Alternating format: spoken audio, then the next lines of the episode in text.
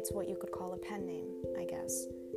If Mary Ann Evans could go by George Eliot and write Middlemarch, who says that, that a girl named Asya Akush can't go by Jane? At any rate, thank you for checking out my podcast. I was born and raised in Cleveland, Ohio, in the shadow of three major healthcare systems university hospitals, the Cleveland Clinic, and Metro Health.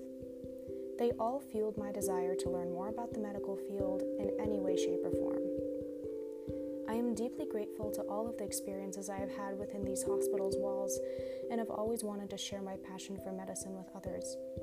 Through this podcast, I hope to explore the systemic challenges and solutions in healthcare today and how we can move forward in the future to do better.